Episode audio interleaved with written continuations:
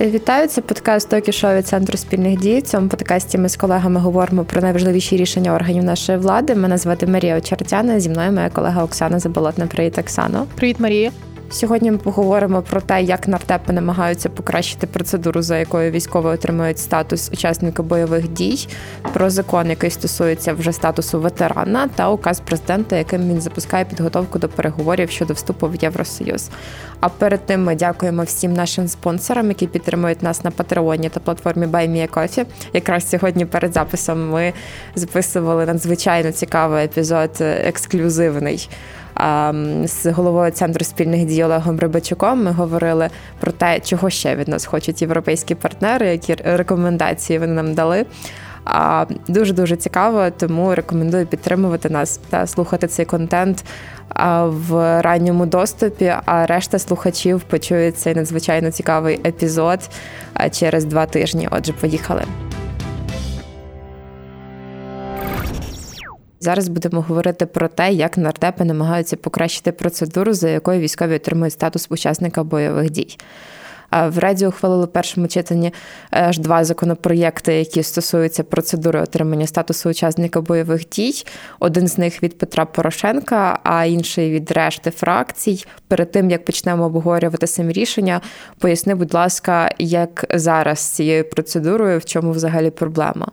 Дивлячись на назви законопроєктів ем, про цифровізацію процедури, можна прийти до дуже такого простого висновку, що зараз є проблема з цією процедурою, тому що вона не цифровізована. Хоча Є всі можливості це зробити. Зараз це можливо зробити тільки в паперовому вигляді, подавши е, заяву і документи до комісії, е, яка надає статус учасника е, бойових дій. І обидва цих законопроєкти, і ще один законопроєкт, про який ми поговоримо далі, стосуються цього. Любов Галан, голова організації Принцип, розповідає, що взагалі почалася ця історія. Давайте послухаємо. Наша організація ще з травня місяця ну виступала за е, е, якби створення технічного рішення для того, щоб це пришвидшити, і через е, певні обговорення, які були з приводу законопроекту 9141. І вже з червня місяця почала працювати міжвідомча робоча група Міністерства оборони, Міністерства цифрової трансформації і Мінветеранів для того, щоб напрацювати технічно реалізацію. Очевидно, що через такий запит і вже обговорення в суспільному полі з'явилися різні законодавчі ініціативи і різних політичних сил з приводу напівавтоматизації чи автоматизації видачі статусу ОБД, і е, було зареєстровано відповідні законопроекти. Наша організація разом з колегами з міністерства оборони, міністерства цифрової трансформації і міністерства ветеранів підготували до другого читання вже е, ну правки для того, щоб цей законопроект дійсно е, зробив е, таку технічну можливість і врахував ці напрацювання, які робилися протягом трьох місяців. Тому що дуже важливо, щоб до другого читання були враховані технічні аспекти, які важливі, тому що ну законопроекти вони ж не пишуть, ну не мають писатися таким чином е, без розуміння, як це буде реалізовано. Тобто, спочатку розуміння, як це реалізувати, потім законодавчі е, зміни. Тому е, до другого читання обов'язково треба буде внести правки, і ми це комунікуємо з комітетом національної безпеки і з іншими стейкхолдерами для того, щоб вони. Ну, врахували ці напрацювання, і цей законопроект ну був реалістичним до виконання в майбутньому. Я зроблю зразу спойлер, що пані Любов зауважила в, в обох рішеннях є ряд технічних проблем. А трішки згодом ми поговоримо, що з ним робити. Перший законопроєкт, який подала Європейська Солідарність, стосується цифровізації, як ти вже згадала. А що саме хочуть змінити цим рішенням? Насправді ці обидва рішення вони стосуються одного кола питань, тільки інший законопроєкт, який подали депутати з різних фракцій і груп, е, він стосується трішки ширшого кола питань. Про це ми далі поговоримо.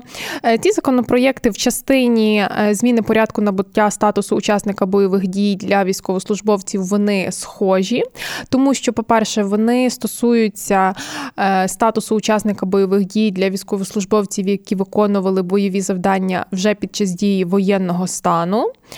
Е, також ем, єдина така суттєва різниця: законопроєкт е, Європейської солідарності пропонує, що підставою для отримання статусу учасника бойових дій є бойовий наказ командира відповідного військового формування.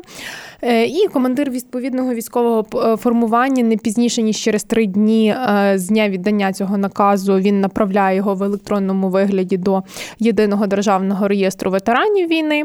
Якщо немає можливості направити в електронному вигляді, він направляє його в паперовому не пізніше ніж через 30 днів з дня віддання наказу, і держатель реєстру не пізніше ніж через 30 днів з дня надходження формує е, електронну особову картку, яка містить інформацію про набуття статусу учасника бойових дій. І ця картка надсилається військовослужбовцю на мобільний телефон і забороняється вимагати якісь додаткові документи для оформлення статусу учасника бойових дій.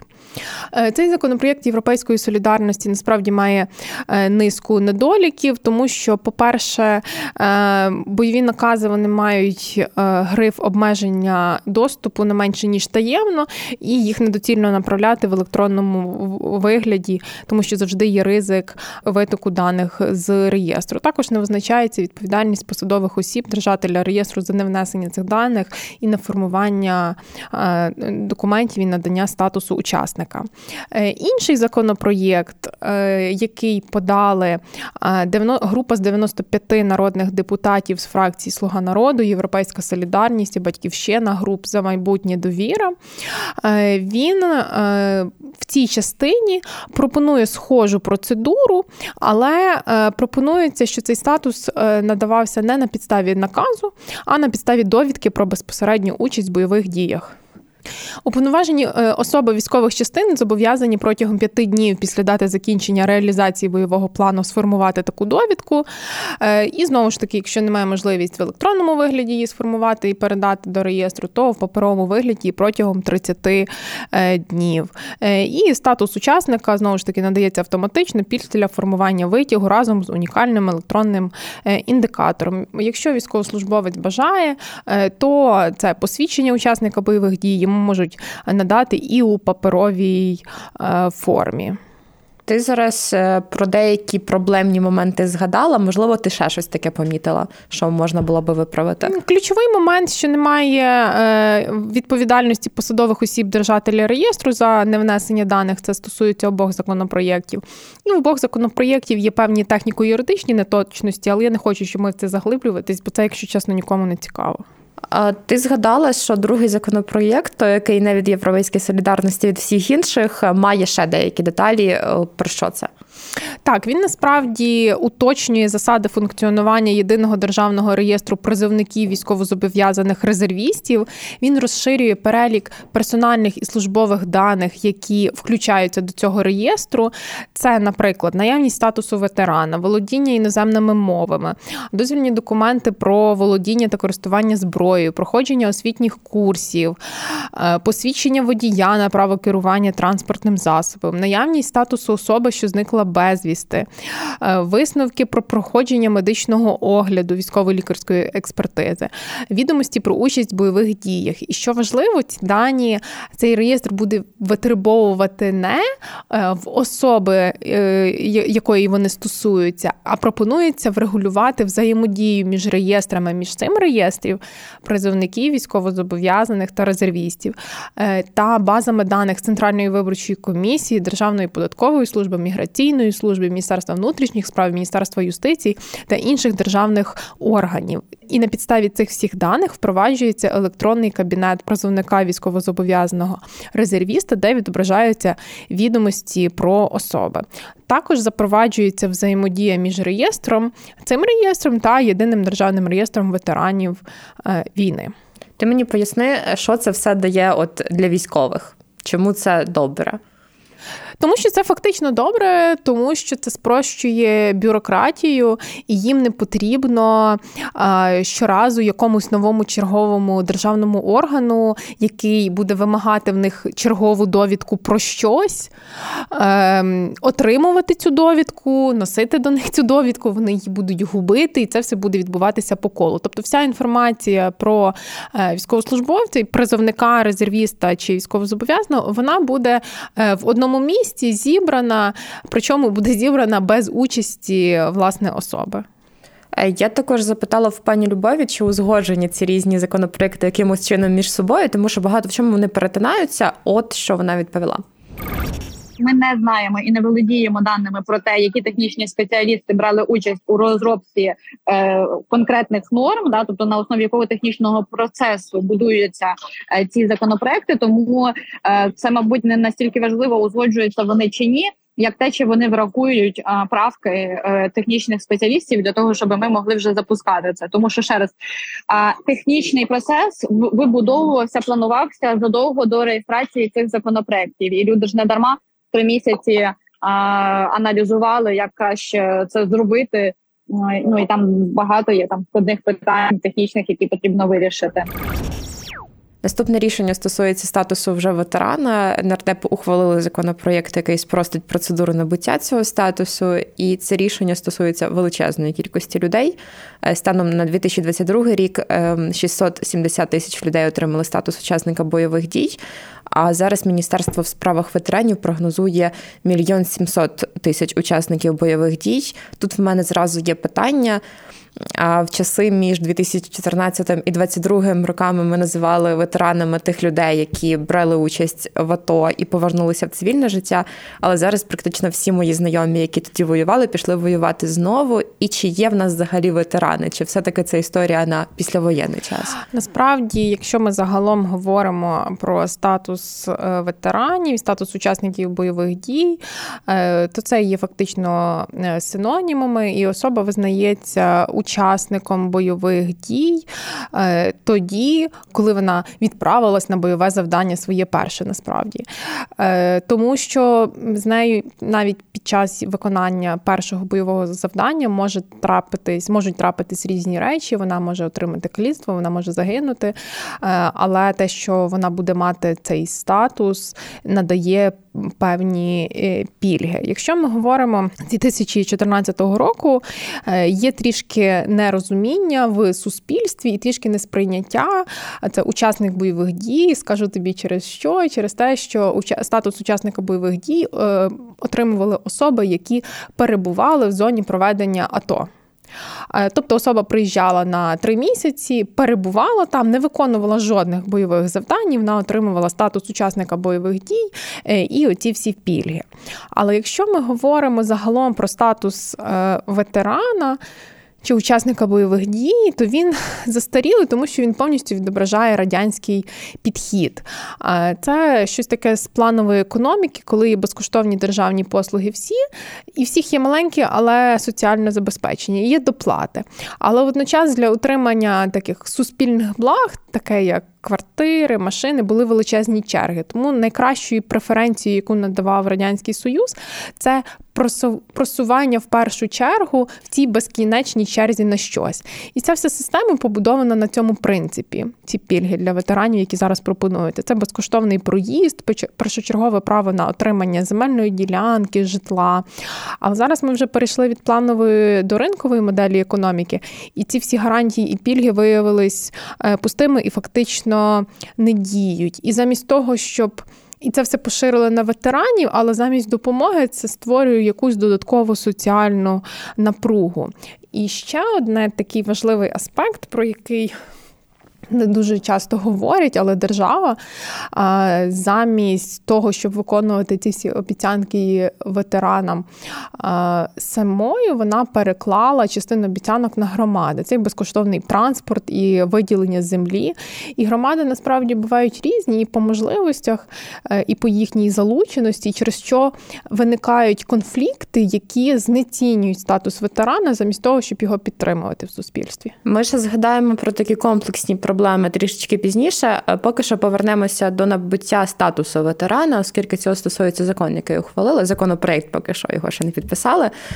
Як зараз виглядає ця процедура? Е, законопроєкт це номер 9141, тому що важливо легше орієнтуватися за номерами в цьому всьому. Е, е, легше орієнтуватися за номерами. Він пропонує, що для отримання статусу учасника бойових дій військовослужбовці або члени сімей вони мають подати заяву в паперовій або в електронній формі через єдиний державний веб-портал електронних послуг або через єдиний державний реєстр ветеранів до комісії оборони разом з необхідними документами. Але що важливо, якщо документи відсутні, то вони витребовуються в державного органу, який ним володіє. І це не людина їх витребовує, а е, комісія е, Міноборони. І уповноважений орган він зобов'язаний надати ці документи протягом 15 днів з дня отримання запиту.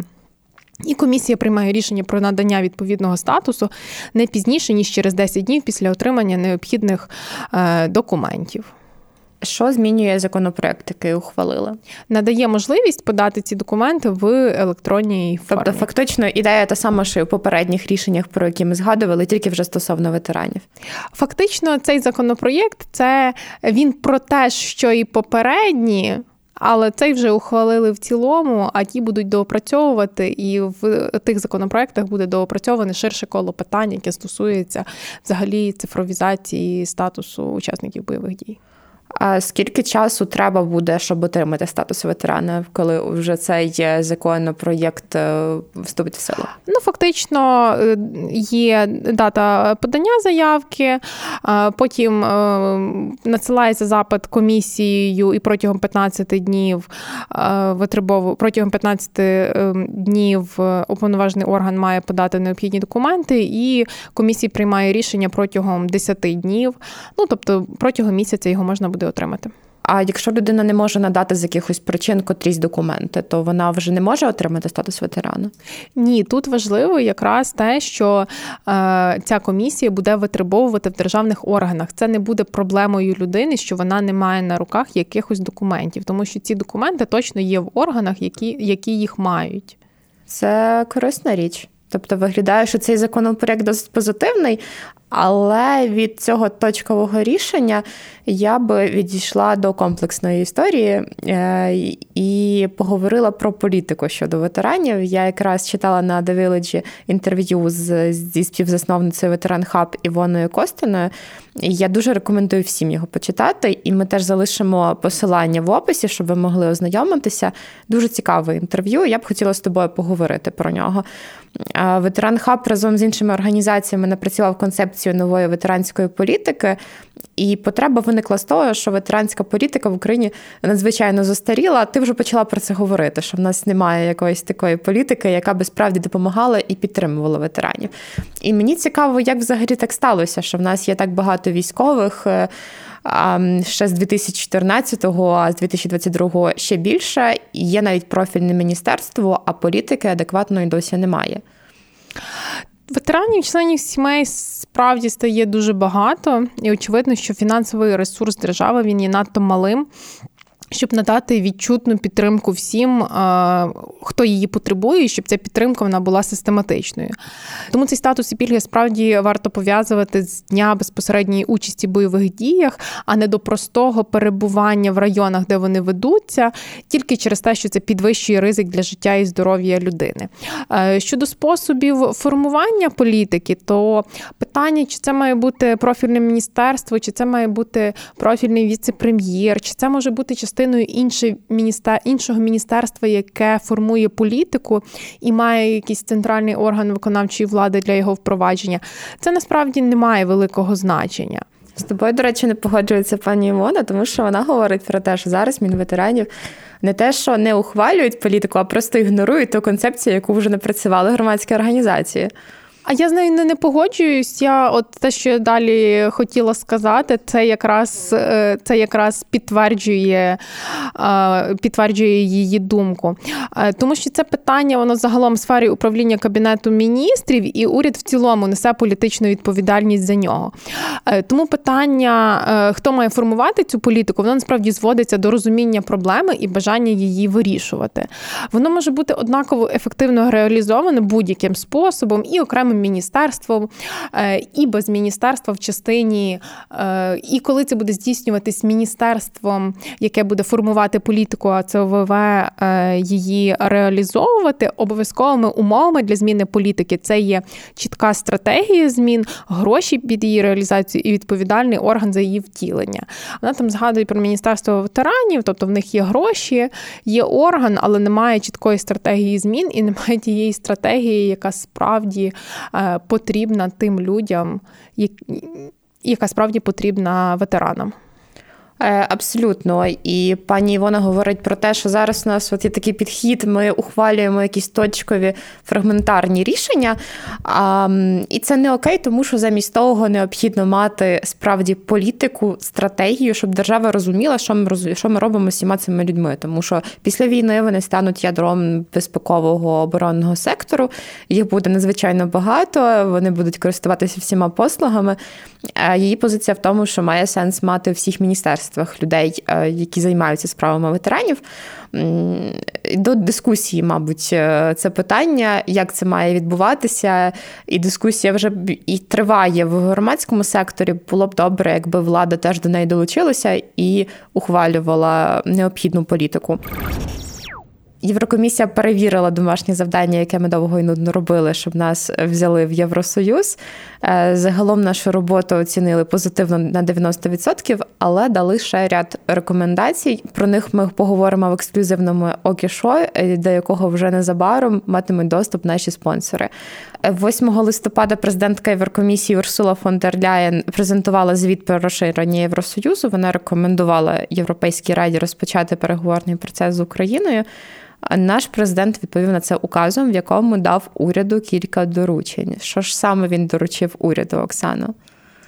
Президент доручив уряду, по-перше, завершити виконання рекомендацій Єврокомісії, наданих у звіті про розширення ЄС. Дуже коротко згадаю, е, це ухвалення закону про лобіювання, е, виконання всіх рекомендацій Венеційської комісії щодо закону про національні меншини, е, а також розширення штату НАБУ і ем, розширення повноважень НАЗК в частині перевірки декларацій. Також президент ініціював провести консультації з Єврокомісією про організацію переговорного процесу щодо вступу України в ЄС, скоординувати діяльність державних органів е, для виконання завдань необхідних для вступу, і підготувати та внести на розгляд Верховної Ради законопроєкт про затвердження нової національної програми адаптації законодавства України до законодавства ЄС. Ми, коли говоримо про те, що президент щось доручив уряду, ми зазвичай критикуємо це дуже активно, бо такі рішення зазвичай порушують конституцію і баланс влади в Україні. Невже уряд сам цього разу теж не міг взяти і виконати рекомендації Європейської комісії? А от і ні.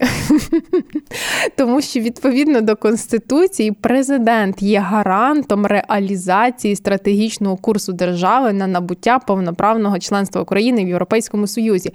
Тому президент тут абсолютно законно і конституційно дав уряду доручення. Тобто, якщо ми не виконаємо всі ці рекомендації, то Єврокомісія спитає з президента, а президент вже скаже уряду: Я ж вам казав. Абсолютно, це дуже цікавий момент, і справді через цю таку дуже дивну схиблену систему влади в Україні е, часто губишся, хто за що справді відповідає в якійсь сфері. Просто дуже часто президент втручається е, не в свої сфери, і коли він робить щось відповідно до конституції, ти завжди дивуєшся. Справді, а що буде, якщо ми не ухвалимо всі ці рішення, які рекомендує нам зробити Єврокомісія? Невже нас тоді передумають брати в Євросоюз? Ну знову ж таки, це питання таке політичне. Я думаю, що ми ці рішення ухвалимо, тому що в Європейський Союз ми хочемо. Е, ці, цей переговорний процес він буде доволі тривалий, тому що поки що в нас будуть консультації з Єврокомісією про проведення цього процесу. А також ем, стратегія і підготовка нової програми ем, адаптації законодавства України до законодавства ЄС. Це передбачає внесення змін і адаптацію до кількох тисяч актів Європейського союзу, і це насправді дуже такий тривалий час. А розкажи отак по поличках, яка далі буде ця процедура з нашого боку і з їхнього, щоб ми розуміли, як ми далі будемо рухатися. Так як Україна вже завершила понад 90% необхідних кроків, 14 грудня цього року е, питання про початок переговорів має розглянути е, Європейська рада, тобто лідери 27 е, країн Європейського союзу. І якщо в нас буде позитивне рішення, політичне фактично рішення лідерів ЄС в грудні, грудні, то це буде е, далі процес наш і буде далі відбуватися процес е, втілення тих вимог, тобто голосування Верховною Радою законопроєктів. І далі вже буде підготовка до власне е, переговорного процесу. Оксано, я тобі дуже дякую за ці всі пояснення. Мені було дуже цікаво послухати. Я думаю, що слухачам так само це був подкаст Центру спільних дій про рішення ключових державних органів України. З вами були Марія Очеретяна та Оксана Заболотна. Ми дякуємо звукорежисеру Андрію Іздрику, який це все монтує, що вам було приємно нас слухати, а також Сашку Кохану за відеоверсію нашої розмови, яку ви можете переглянути на Ютубі. Нас можна послухати також на подкаст ТНВ в ефірі громадського радіо на частоті 99,4 FM ем в Києві та 93,3 FM ем у Львові, а також на Apple Podcast, Google Podcast, SoundCloud та Spotify. Пишіть в коментарях свої відгуки і запитання, тому що ми дуже чекаємо на них. Дякую, що слухаєте нас, і почуємося за тиждень.